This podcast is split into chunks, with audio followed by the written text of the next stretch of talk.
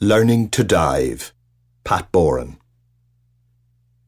The boy who is learning to dive has a lot on his mind. How to place his unfamiliar, disobeying feet on the slippery rungs. How to straighten himself and walk the length of the board without glancing down.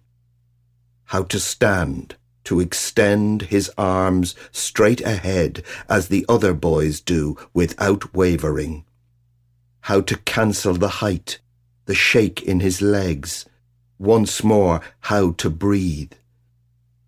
But while he stands there and the water stills, from out of nowhere a kid half his size goes charging past to pedal, pedal, pedal in empty air before dropping through into the target of his own reflection, resounding cheers, upon which the older boy gives up, surrenders to something somewhere beyond his control, and at last steps clear of the board to fall away into the rapturous applause of water, each glistening drop a medal struck to honour his courage, the triumph of his simply letting go.